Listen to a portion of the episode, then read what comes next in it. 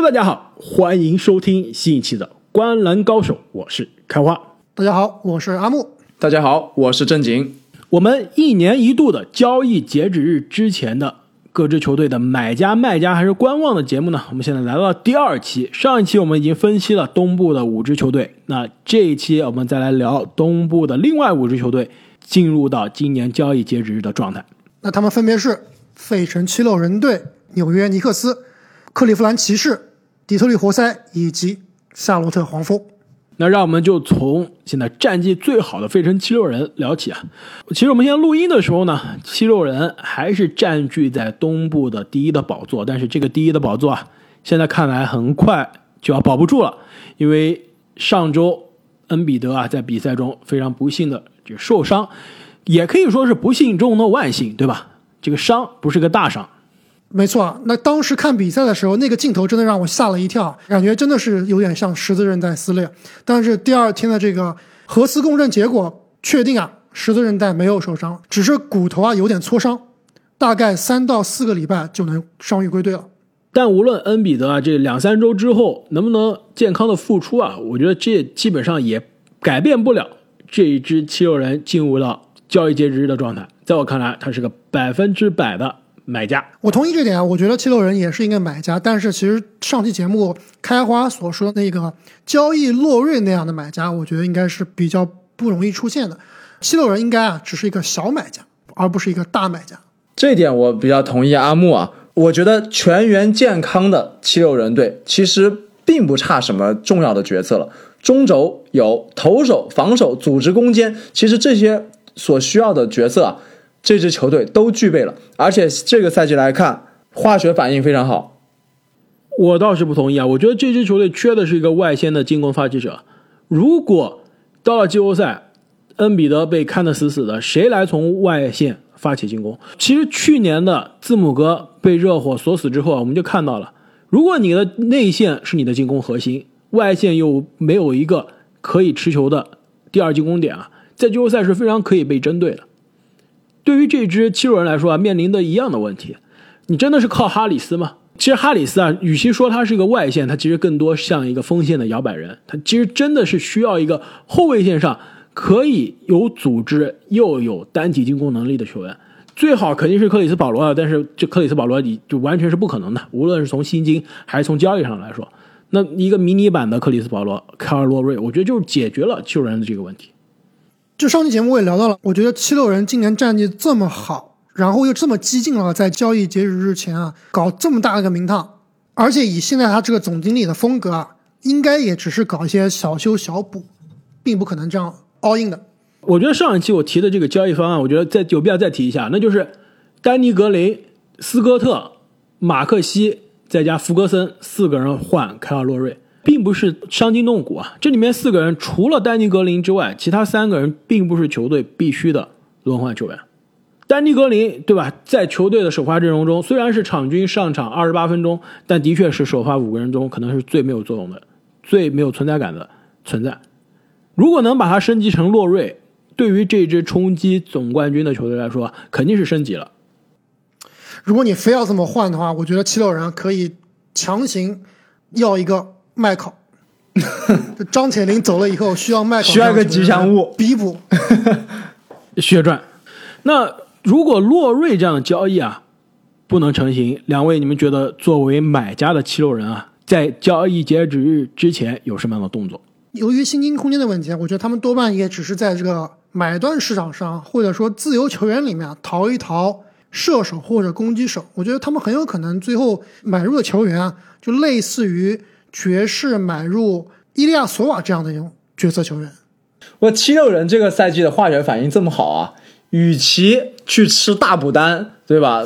换走这么多角色球员，不如来个万能药，对吧？去追求一下 P.J. 塔克，给自己的锋线再加上一道大锁以及投射。P.J. 塔克的确是可以帮忙啊，但是你真的觉得 P.J. 塔克就那么便宜吗？就比洛瑞便宜很多吗？对吧？我们上一期节目也说了，P.J. 塔克现在是所有争冠球队都想要的，人人皆爱。而且洛瑞的问题是，他虽然对吧，单体是比 P.J. 塔克更有价值，但是背着一个三千万的合同，不是所有的争冠球队都能吃得下这三千万的合同啊。但是皮什塔克的八百万，人人都能要，对吧？即插即用。如果真的是豪强来竞价啊，真的不一定皮什塔克啊就比洛瑞来的实在。我觉得如果我是火箭，我会大开口，我要一个你的马克西，再要你的首轮。对吧？甚至把你的塞布尔再骗过来。你别忘了，这两支球队之前哈登交易没谈成是什么情况？就是七六人这边有诚意，火箭那边要大开口。如果真的两个球队再谈一次，在 PJ 塔克上，我觉得一样的事情还会发生。哎，倒忘了这一重啊，这个这两个球队的管理层可是有渊源的。因此啊，我觉得七六人如果是在篮网没有大动作之前啊。可能还真的对于现在的阵容还挺满意，但是一看今年在季后赛必须面对的这个死敌，一下子升级了，而且很有可能继续升级，这不就不进则退了吗？而且现在看来，如果大帝继续受伤，连季后赛的这个主场优势也要丢了。如果我是七六人啊，我现在肯定是希望可以有一个大的加强，而且七六人今年在季后赛要面临的其他几个球队啊，我觉得。也会有动作。既然聊到其他球队呢，我们就要聊一下七六人有可能在季后赛遇到的东部强队纽约尼克斯。我们不遗余力的黑了尼克斯这么久啊，这个赛季真的给我们长脸了。没错，每次我们之前把尼克斯和强队这两个词放在一起说啊，都是有点嘲讽的状态。这可能是我们开播以来这一百多期第一次打心底里的把尼克斯是叫成强队。我们是不是应该跟尼克斯先道歉一样？我不道歉，我觉得尼克斯还不是强队，我不服，我还没有放弃。我觉得以尼克斯的水平，现在排名在季后赛的行列啊，就已经是强队了。对，远远的超出了预期，对比过去的自己更强了，就是强了。哎，但是我这里先说我的观点，一般来说，在交易市场上面啊，强队更加偏向会是一个买家。弱队更偏向是一个卖家，但是尼克斯这里啊，我倒是觉得他处于观望中，更偏向于卖家的一方。这点我不同意啊，我觉得尼克斯他肯定是要往强队的梯队去走的，所以妥妥的他应该是一个买家。这点我同意阿木的，我觉得不管我们认为尼克斯是强队弱队啊，球队自己是觉得自己今年肯定是强队了，他其实。之前在乐透区徘徊，也是觉得自己强队，对吧？今年是进入到季后赛行列，这个自信心真的是底气都有了，对吧？已经做好打稳脸的准备了。更关键的是什么呀？全联盟以前我们说尼克斯就是烂合同满天飞，对吧？战绩虽然差，但是工资单不比别人少。今年是球队战绩过去这么多年来最好的一年，工资单全联盟倒数第一。倒数第一，我指的是他的工资单最便宜。你知道这是为什么吗？为什么？因为他连续几年清理新兴空间蹲坑，全部失败了，全部失败了，没有一次吸引到大牌球星。但现在来说啊，也是塞翁失马嘛，焉知非福。虽然吸引来大牌球星肯定是更好啊，但是现在也是让我们看到了一个，对吧？终于有薪金空间在交易截止日之前作为一个买家的尼克斯了。我之所以同意阿木的观点，还有个重要的原因啊，就是现在纽约的体育媒体都在疯狂的意淫球队用这么大的薪金空间能换来什么样的集战力的球员，帮球队冲击这个超出首轮啊，冲击这个东部的半决赛和甚至是东部决赛。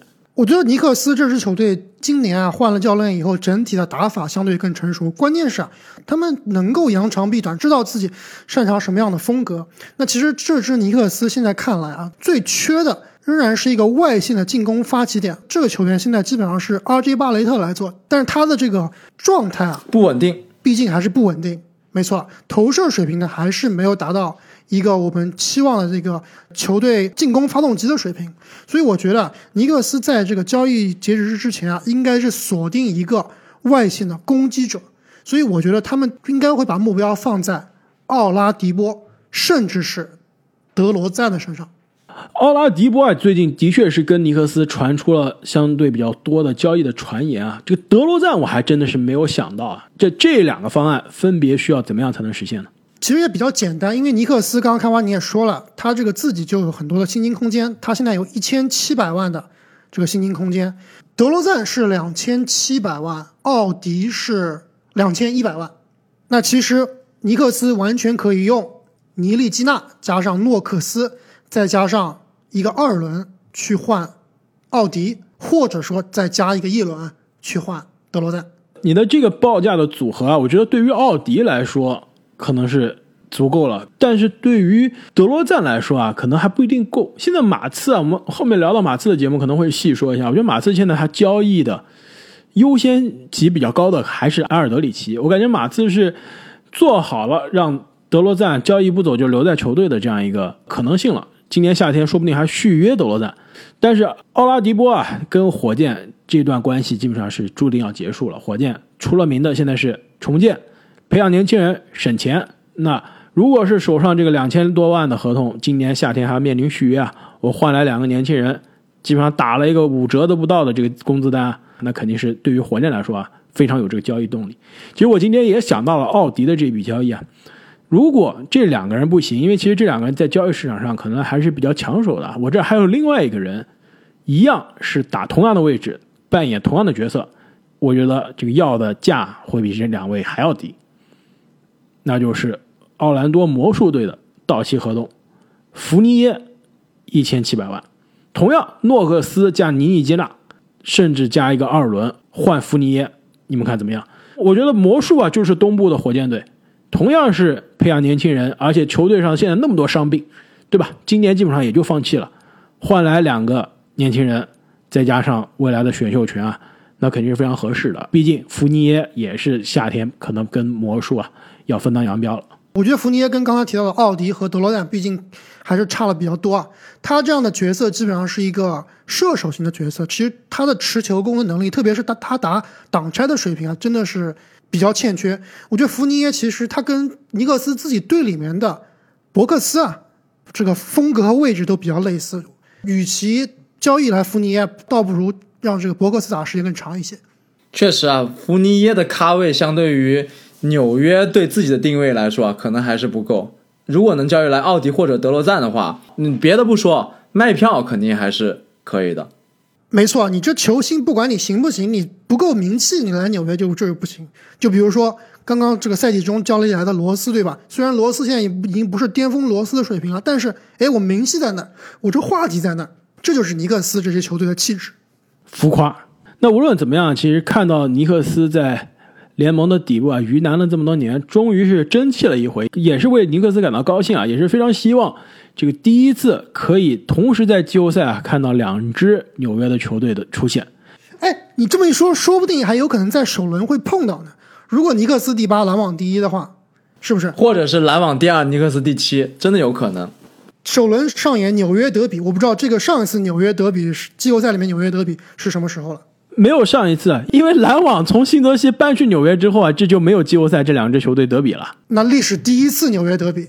没错，那这个卖票不用想了，无论你交易来福尼耶也好，还是还是交易来谁，对吧？就交易来正经啊，这个卖票都不用愁了。那是吊打福尼耶，好吧？如果球馆开放的话，我是绝对要去现场看球的。哎，球馆已经开放了，正经啊，真的吗？两支球队现在是百分之十，是吧？没错，大概有几千球迷可以入场了。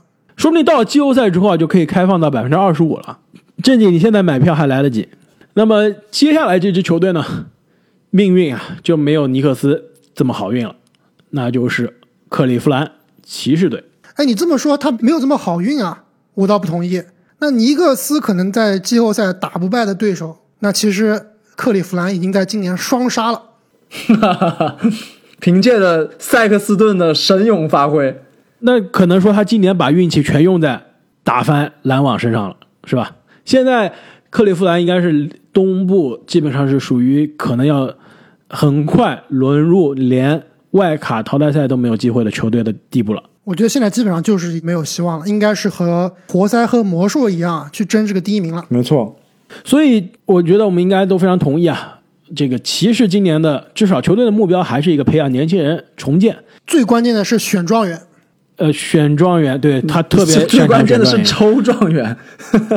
特别是对对，特别擅长抽状元，对吧？选不选的对就不一定了。就比如说，既选到了詹姆斯，也选到了本内特，对吧？这其实还是说明他选的这个能力有点差。詹姆斯是无脑选的，那么任何一支球队那一年第一名都选詹姆斯，但不是任何一支球队那一年第一名都选本内特的。但是下个赛季也是无脑选康宁汉姆呀，对不对？但如果康宁汉姆来了，球队现在有三个控球后卫怎么办？康宁汉姆其实是可以打三的，应该是可以打这种詹姆斯这样的组织型的位置比较奇特的一个球员，跟卢卡有点像。所以球队两个小后卫，对吧？站着后卫的位置不传球，选一个康宁汉姆来，给他们传球，对，让他们做最真的自己。而且其实除了选状元、培养年轻人之外呢，更关键一点啊，是如果运气好，可以清理清理这个薪金空间。这骑士啊，我觉得我们三个人肯定是非常同意啊。进入到交易截止日是卖家，而且是个大卖家。我觉得球队上除了我们刚刚提到的两个小后卫啊，其他所有人基本上都是可以出售的。甚至有人报价诚意的话，我觉得塞克斯顿也能卖。没错，真的是每名球员都可以出手。但是相比于这个出手的优先性啊，我觉得应该还是他的内线三名球员是最想先出手的。首当其冲，庄神已经大概半个月没有打篮球了。我们之前上期节目也分析了很多，他今年合同年两千八百万的合同，交易起来呢其实有点麻烦。但是我觉得仍然联盟里面是有几支球队是可以吃得下这他这个两千八百万的合同的。没错啊，这个庄神交易困难啊，也就是他这个运气不好。如果他这个两千八百七十万的薪金跟阿德勒两千四百万一样啊，我相信他应该会在阿德之前被交易走。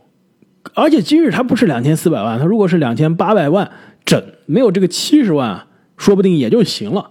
因为全联盟现在看来啊，最想要中锋，而且呢又有一个交易特例啊，可以吃得下这个合同的球队啊，就是凯尔特人队。但是凯尔特人的这个交易特例啊，刚好是放不下庄神现在的合同的，非常的尴尬。所以其他能用得上庄神能力的球队呢，又不一定能吃得下他的合同；能吃得下他的合同呢，又不一定需要庄神。所以我觉得上期我讲了，我觉得阿德可能是不被买断、被交易啊，庄神很有可能交易不了啊，只能买断。我这里倒是有一个庄神非常适合的下家，但是我现在这里先不说，等会儿我们聊到别的球队的时候我再来说。那其实除了庄神以外啊，骑士队另外两名内线麦基以及勒夫啊，其实都是一直都摆上货架的。那勒夫他这个合同真的是太大，而且太长，而且啊，他这个最近的状态又差，而且又是玻璃人属性，所以啊，我觉得勒夫是百分之百交易不掉的，肯定是烂在手里了。而且也是个负资产啊，基本上是联盟现在有可能是可以争夺前三烂的合同了。没错，那另外一个麦基呢，今年四百万的工资，我觉得他的表现对于很多想在季后赛里面啊加强篮板和护框的球队，其实他的吸引力还是很大的。而且也是多届的 NBA 总冠军嘛，这个号称内线中的麦考是吧？冠军保障。其实刚刚阿木你提到的这个三个内线啊，我以为你是没包括麦基。是要包括南斯的。其实上一期讲篮网的时候啊，我已经讲了一个关于南斯的交易方案，就是丁威迪跟南斯的互换，对吧？但我觉得南斯在这所有的球员里面啊，除了阿伦以外，应该是骑士最想留下来的球员了。毕竟啊，还是比较年轻，但他这个伤病隐患真的是有点让人捉急。而且他其实打四号位啊有点尴尬。我之前说过啊，他适合的最适合的是个小球的五号位。打四号位呢，最好也是不跟阿伦这样一个就是纯内线的中锋站在一起。而且更关键是啊，球队现在四号位这个位置上人还挺多的，而且都是可能交易不走的人。就比如说普林斯，也是两年将近每年一千五百万的合同。这个之前续约的奥斯曼还有四年的合同，每年也是这个八百多万。还有前一年选上新秀啊，今年才开始打的这个温德勒，他也是可以打四号位的。所以其实南斯现在虽然在联盟没感觉打多少年啊，但是他年纪其实也挺大的，二十八岁了，合同到期之后呢，也就要三十一了。所以为何不把他交易走呢？我这儿有一个方案，把南斯交易到一支正好需要提升中锋实力的球队。我有个感觉啊，阿莫尼卖了一个关子，对吧？说。今天我们要聊到的另外一支球队需要庄神，我觉得啊，我们俩想的是同一支球队，而且我有信心啊，那支球队更需要的是南斯，而不是庄神。那一会儿聊那支球队，我们来变一变，到底谁更适合？那聊完了东部战绩啊，有可能即将要垫底的骑士队，那下面这支球队呢，就是现在东部的真正的副班长，倒数第一底特律活塞，跟我们赛季前的预期啊，惊人的一致。两位觉得底特律活塞进入到交易截止日会是什么样的状态？买家、卖家还是观望？那肯定是卖家啊！而且他们在这个交易截止日之前啊，就已经陆续卖了一些球员了，比如说格里芬，比如说罗斯。那肯定在交易截止日之前啊，他们还会陆陆续续的再卖一批球员。而且更关键的是，本以为这活塞已经能操作的都操作了，是吧？但其实他是这唯二的球队啊，是在交易截止日之前真正开始交易的，对吧？就是我们录音前没几天，就是把球队上的这个米开尔·刘克换走，换到雷霆，换来了迪亚洛。其实这笔交易啊，因为两个球员的名气都不是特别大嘛，我看媒体聊的并不是特别多啊。但我倒是觉得这笔交易中啊，活塞是赚的。米开尔·刘克一个射手，其实在这一支重建的球队中啊，其实没有什么发挥的空间，没有什么他的这个价值存在。但是迪亚洛就不一样了，对吧？这个赛季其实迪亚洛不声不响是打了一个非常出色的赛季。但是不要忘记啊，迪亚洛今年也是最后一年了，也是面临着要续约的问题。但无论如何啊，活塞肯定都是一个妥妥的卖家了。包括他们的总经理，其实在接受采访的时候都说啊，整个队里面没有非卖品，只要给我足够的首轮。哎，这我不同意，我觉得他们应该不会卖他们的当家球星格兰特。那还真的不一定。其实已经有好几个球队啊，向活塞报价格兰特了。除非你给我比尔。其实这个也是我想今天问你们俩的，因为最早传出跟格兰特啊，就对格兰特有益的球队是凯尔特人，对吧？据说凯尔特人是四个首轮，再加其他的资产换格兰特，但是呢，这个活塞很快就出来辟谣了，格兰特是不用想了，我们不卖。所以你们俩觉得，就格兰特到底在不在货架上？到底会不会卖？如果卖的话，是不是值凯尔特人的四个首轮？我刚刚说格兰特不会卖，但是我刚刚听正经说这个不一定，以后我又仔细想了一想，我感觉很有可能活塞在下一步大棋，就是把格兰特这只股票啊，利用庄家的身份推到它历史的最高点，然后在高点出售。没错，在这个开赛之前，他们签下格兰特，我们都觉得无法理解。就这样一个重建球队，你签这样一个三 D 型球员，或者说各攻击能力比较强的三 D 型球员干什么呢？更关键，年纪呢，其实二十七岁了，对吧？在联盟也打那么多年，这个基本上打法也定型了，上限很有限。哎，结果这个赛季还真被他抡出来了一些成绩。没错，真的是抡出了准全明星的水平啊！那格兰特他的年龄、他的风格，其实对于这支重建的活塞来说，并不是非常的符合。他们是不是真的想在这个让格兰特抡出来的时候，在高点抛出，然后割一波韭菜，看谁来当这个韭菜？哇塞，我们都小看了活塞啊！当时赛季前我们都说活塞这是迷之操作，太迷了，根本看不懂。那现在逐渐这个真相是不是要浮出水面了？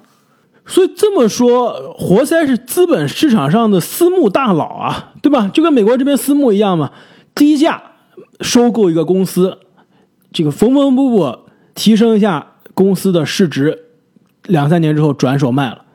这格兰特不就这样吗？自由球员市场上去年夏天刚签过来，把他的这个价值提高了，现在半年不到，哎，转手卖了。如果真的是换来四个首轮啊，我是活塞的话，我肯定换。没错。四个首轮是什么概念啊？对吧？格兰特再打的再好，但是他今年也证明了，他作为球队的第一进攻点，作为球队的老大，球队的战绩就是东部的垫底，对吧？不可能有其他更高的上限了。而且今年也就二十七岁了，这个六千万的合同拿完之后也是三十多岁的球员了。那现在不交易，什么时候交易？等他到三十岁的时候再交易吗？等他变成到期合同的时候再交易吗？肯定是不可能的。所以活塞。交易格兰特，我觉得只是时间的问题。如果脸皮厚，今年交易；如果拉不下脸皮，明年交易。如果是能换来所谓的凯尔特人的四个首轮啊，我是活塞，我肯定换。哎，你这么一想，我感觉另外一支球队也有类似的操作。就如果格兰特在今年交易截止之前啊交易掉，真换来四个首轮，我觉得另外一个球队他会很眼馋。你们觉得休斯顿火箭会不会卖伍德？是不是有点同样的感觉？在休赛期低价淘宝，也不算低价吧，就是算一高价卖出个中规中矩的价格。其实你的这个观点啊，非常的有意思啊。我但是我觉得我们要即将剧透我们后面讲火箭的那期节目了。其实我在准备火箭的时候啊，我我也考虑过，就是火箭在一个清仓大甩卖的阶段，到底谁是非卖品？唯一可能非卖品就是 KPJ KPJ 和伍德。我当时写的是伍德啊，但你这么一说，我觉得伍德也有可能，也有可能在货架上。但是再仔细一想呢，为什么格兰特好交易，伍德不好交易？就是格兰特他在季后赛证明过自己了。去年掘金能杀到西决，格兰特可以说军功章的确是最大的部分给了穆雷，给了约基奇，但格兰特绝对是第三重要的人，证明过自己了。更重要的是，伍德他其实证明了自己是一个更适合做一个球队的进攻的，不一定是第一选项，但至少是核心进攻点，对吧？但是防守并不是特别的，并没有他数据好看。但格兰特不一样了，他是个强队的即插即用的。为什么凯尔特人需要格兰特？就是你来了，你不一定占我的杰伦布朗，占我塔图姆的出手权，但是你的防守端的作用能体现。他想搞无限换防啊，凯尔特人。没错，但是如果一个强队换来了伍德，这就比较尴尬了。他的防守首先并不是能给你提供特别大的提升，而且你进攻啊以他为核心，那就打断了自己现有的这进攻的节奏了。所以啊，这么一看啊，格兰特啊的确交易的可能性还挺大。所以现在 NBA 球队管理者不但要会看球员，还要会割韭菜。其实我觉得除了格兰特之外啊，活塞球队中还有一个人也有可能被交易啊。而且跟格兰特是同样的故事，低价买入让他抡，抡出来了以后，现在可以高价出手了。我不知道我们俩讲的是不是同一个人？那就是蒂隆怀特，是吗？哎，不对，我这里写的是约什杰克逊。哎，我倒是觉得杰克逊啊可以留在球队啊，毕竟还年轻啊。格兰特二十七，怀特二十八，杰克逊虽然感觉命运在 NBA 已经是辗转多年，眼看要淡出联盟了，才二十四岁，其实跟球队的这些其他核心的时间线还是能勉强凑到一块去的。怀特就不一样了，同样他的合同打完也就是三十多岁的人了，现在不交易，明年到期合同更不好交易了，说不定。所以说，现在任何一个缺一号位。这个替补空位的球队啊，其实真的还挺需要怀特这样的球员的。其实刚刚我们提到的七六人队啊，也表达过对怀特的兴趣。你看，怀特这样一个作为有自主攻击力以及组织能力的空位啊，甚至是可以在决胜时刻和大帝他们一块出场的。对，作为一个防守者，对，但是他的投射水平啊，还是有点让人不放心。但更关键的是，我为什么我觉得怀特迟早要走啊？就是球队现在一号位啊有点臃肿了，对吧？有今年的高位新秀海耶斯，马上伤愈回来了，肯定是要打主力的位置。还有呢，同样我现在看明白了，这个底特律活塞绝对是 PE 大佬，对吧？同样低价淘来了丹尼史密斯，而且是在这个 曾经的独角兽股票这个。一路下滑，已经跌到毛票的角度抄了底，现在让他抡，对吧？抡出又抡出身价了。这丹尼史密斯是 GME 啊，强行被炒起来的。但我觉得联盟里面能再上丹尼史密斯这个当的球队啊，应该是不会多了。哎，我觉得你还别着急啊，这丹尼史密斯跟正经说的一样，他就是游戏驿站啊。这个现在游戏驿站，这个丹尼史密斯的股票啊，才炒到一百块。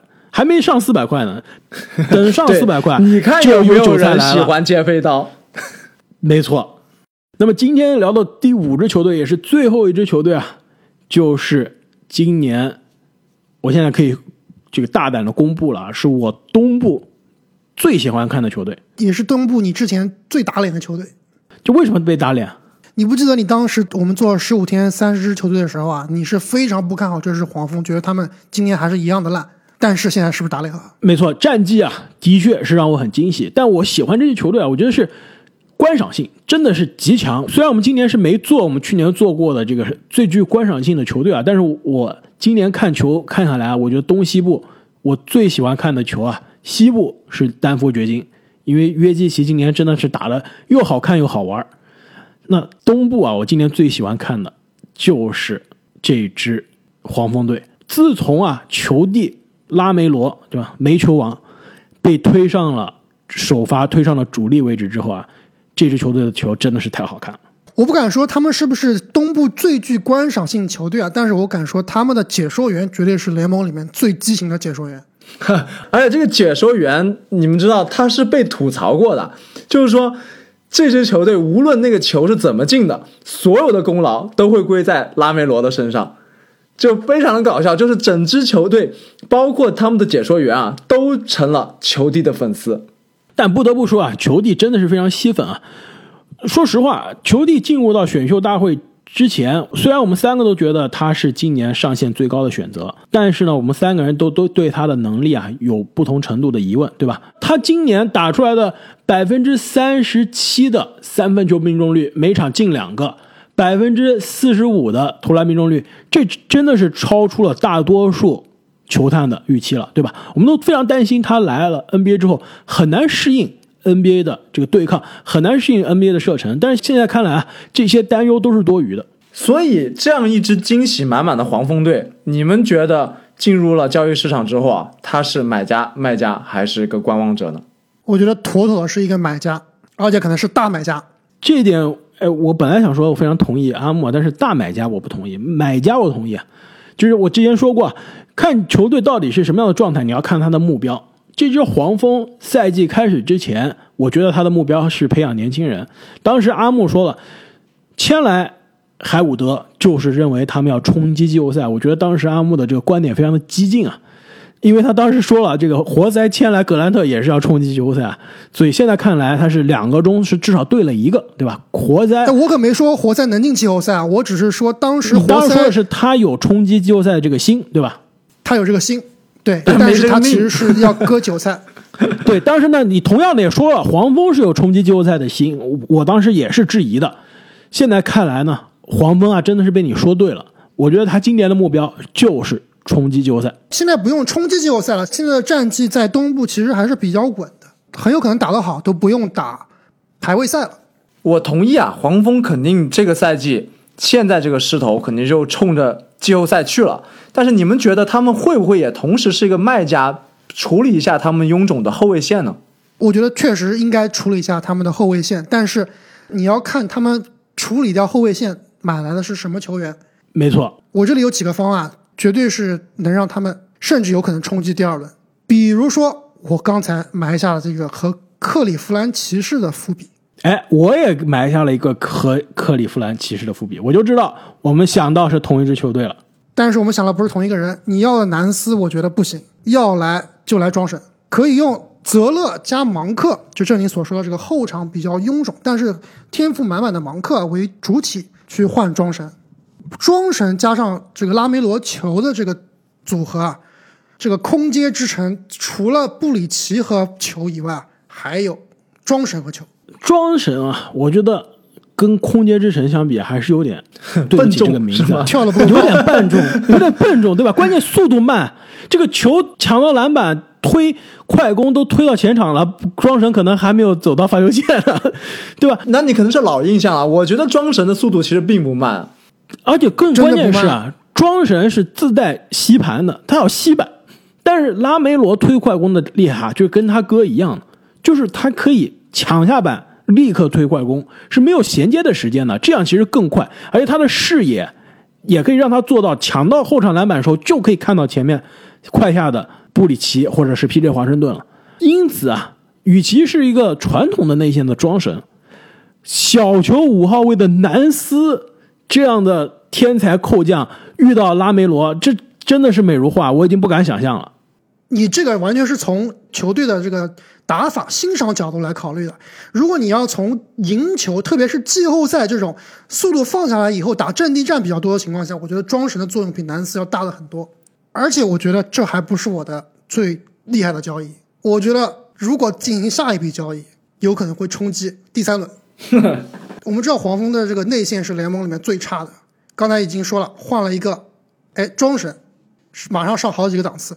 我觉得要不然就一步到位，咱直接换个最厉害的。或者说东部屈指可数厉害的内线，我们直接跟魔术队换武切维奇，一步到位，用罗齐尔加布里奇加比永波再加一个首轮，直接换武切维奇。你说有武切维奇、海沃德、拉梅罗球加上这个格拉汉、P.J. 华盛顿这样一个组合，我觉得能里能外，能投射，能扣篮，在东部绝对是非常有竞争力的。其实换武切维奇啊，如果能换来，我觉得对于这支黄蜂来说啊，真的是非常大的提升。今年啊，其实暴露出非常大的一点，就是他的五号位的进攻能力实在太差。武切维奇能换来啊，其实我觉得比庄神的作用啊绝对是要。大多了，没错。没错啊，一关键是你付是他可以拉出的筹码要大很多啊！关键是可以搭上选秀权和罗齐尔，关键是可以拉开空间啊，而更关键的是，在季后赛节奏放慢的情况下，庄神也是没有太多的进攻花样的，对吧？他放慢节奏是的确是慢了，但他在进攻上半场进攻没有给你太多的贡献。武切维奇就不一样了，对吧？今年又是一个全明星赛季，又是体现出了内线可以说是联盟顶尖的进攻的能力。而且他的三分练的比以前更恐怖了。没错，跟拉梅罗如果能打出挡拆的配合，对吧？无限拉出来投个三分，更加轻松了。而且按照之前的赛季啊，魔术队其实还是一个季后赛争夺的这样一个选手，到这个赛季基本上就弃疗了，所以武切维奇应该也是摆到了魔术队的售货架上面，所以也给了黄蜂队这样大交易的机会。阿莫，你这个方案我觉得是冲着赢球去了。我的南斯的那个方案其实冲着观赏性和卖票，但我现在接下来还有一个方案，卖票那可能要比南斯的这个方案更加夸张，观赏性啊说不定也有更大的提升，话题性啊那就更高了。你觉得麦基，麦基 呢就是上五大囧了，我这个是正儿八经的曝光啊，五加球正儿八经的流量。你想想啊，这个球帝身边如果再配一个球哥，双球、双色球、双球会，买彩票吗？你是？该有多么的有意思！其实我今年啊，我不知道你有没有看很多鹈鹕的比赛啊，我看了挺多的。球哥变了，三分球贼准，而且他变成无球的球哥了。从曾经的那个球帝的风格，对吧？抢篮板、推快攻，作为一个进攻的发动机，今年变成一个无球的人了。助攻比以前少很多，下来了，但是接球就投的能力上去了，罚篮更准了。而且我前几天啊，在美国的这个 Reddit NBA Reddit 上发了一个帖子，一下子火了，引起了这个美国球迷的热议。你们知道是关于球哥的一个什么数据吗？就先让你们猜一下，今年吹杨比球哥多进多少个三分球？可以说吧，到这个全明星周末的时候，吹杨今年都专注罚球了，他的三分球都已经退化了。没错，根本投不进。截止全明星赛啊，吹杨比球哥还多打了一场，但比球哥啊少进了十五个三分球，而且球哥的出手更多，命中率更高。这还不是最吓人的，更夸张是啊，截止今年的全明星周末，球哥啊，这个我们曾经说这个投篮可能要接近福尔茨甚至是西蒙斯水平的球员，命中的三分数比泡椒、米德尔顿、德文布克、东契奇、洛瑞、伯坦斯、英格拉姆、塔图姆、贾马尔穆雷，甚至是布拉德比尔都要多。他就已经转身啊，从曾经的那个投篮特别差，但其他事情都做得挺好的一个后卫啊，变成了一个现在是投篮不一定说是联盟顶级啊，但至少是联盟优秀的射手，对吧？差不多百分之三十八的命中率，每场给你进两到三个三分球，而且最近这几个月啊，命中率和进球数都更高了，所以双球会啊，既有话题，而且两个人的风格啊，现在也不重合了。你刚刚说的一串大球的投篮进步啊，我是心里面既开心又难过。我觉得大球被大家所熟知，而且就是当年在 UCL 看他打大学 UCLA 的比赛，甚至是他第一年在湖人的比赛，让大家最让我惊奇的就是他超乎常人的这种传球意识以及传球水平。那其实他从一个顶级的传球手变成了一个可能是这个中等水平的三 D 球员，那我觉得真的有点心酸啊。所以，既然他在鹈鹕，对吧，打的不顺心，还不如到自己的兄弟身边打的更加快乐呢。那你是把罗齐尔换走呢，还是把格拉汉姆换走呢？所以我这边的交易方案就是球哥换黄蜂的芒克加格拉汉姆，鹈鹕这边应该还要再加一个选秀权。其实这样都非常合适，因为芒克和球哥都是要到今年夏天成为自由球员的。黄蜂续约芒克，对吧？肯定是要付出代价的，还不如把这钱给球哥呢。同样啊，这个格拉汉姆其实今年自从有了拉梅罗之后啊，角色跟去年相比一下子小了很多啊。其实，在球队的价值啊也有所下降。那么今天的五支球队就聊到这里。那大家对这些球队啊有什么自己关于交易的想法，也欢迎跟我们分享，也欢迎大家继续订阅、关注，还有转发我们的节目。无论你是在哪里收听我们的节目啊，也是给我们节目留下一个五星好评，也是对我们的工作啊非常非常大的一个认可。那今天的节目就先聊到这里，我们下期再见。再见。再见。